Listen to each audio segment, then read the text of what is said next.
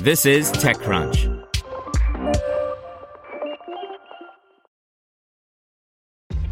This episode is brought to you by ShipStation.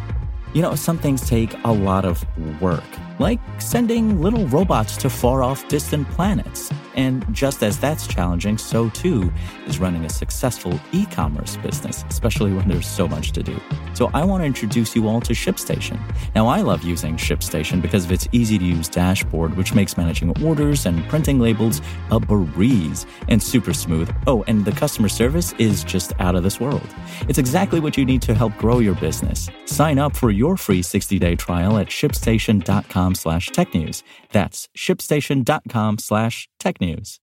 Meet eFounders' next batch of startups that want to redefine the future of work by Romain Dillet. European startup studio eFounders has been relentlessly building new startups over the past few years. In 2019, the company plans to launch Bonjour, a demo tool for sales teams, Chilli, a recommendation service to help small and medium companies leverage modern software as a service products, and Swan, a banking API to generate banking services on demand. If you're not familiar with eFounders, the team regularly comes up with ideas for new software as a service companies and hires founding teams. In exchange for financial and human resources, eFounders keeps a significant stake in its startups. After a year or so, startups take off on their own, raise their own rounds of funding, and leave the eFounders nest. Many SaaS companies you've heard about first started as an eFounders projects, such as Front, Aircall, Forest, and a dozen more. Indeed, eFounders says that it wants to build the future of work, which means building the tools and services that companies use every day. According to eFounders, the value of the portfolio is growing quite rapidly. Companies have raised $187 million in total and have a post-money valuation of $541 million. They generate $67 million in annual recurring revenue combined. But let's go back to this new batch of startups. I'm sure some of them will pivot and I'm not yet familiar with their visions, but here's what I understand they plan on doing based on public information. Bonjour Bonjour is all about empowering sales teams with an all-in-one service to close a deal.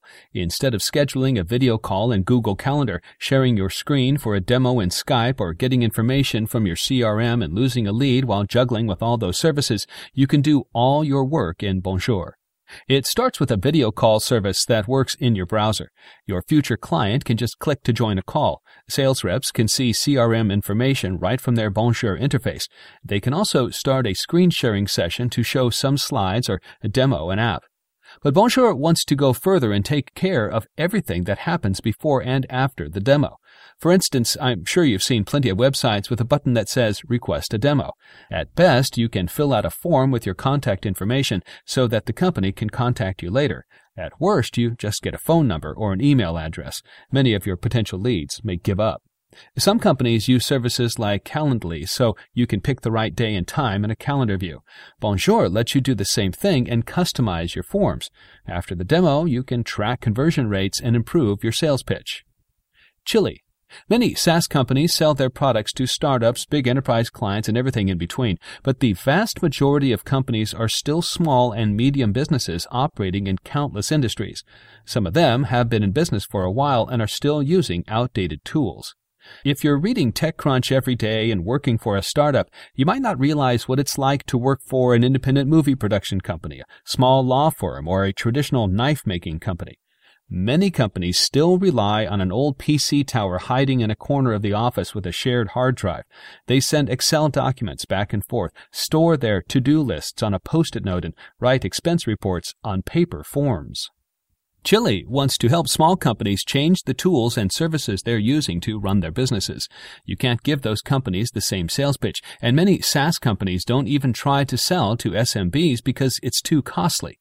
That's why Chilli isn't just selling one product, but many different SaaS products. They can spend some time with you to understand your needs and recommend some products to increase the productivity of your company. It's still unclear how Chilli plans to generate revenue, but it's an interesting idea. And Swan. Details are still thin with Swan. It's a fintech company that will let you add a banking layer to your service. The company says that you'll be able to generate accounts, cards, and IBANs on the fly. I'm not sure how they plan to sell the product, but I think it could be particularly useful for marketplace companies and the gig economy in general. If you're generating revenue because you're renting your car on Drivy, delivering goods on Glovo, or freelancing on Fiverr, you might want to cash out as quickly as possible. You could generate a card and spend your earnings straight from those platforms.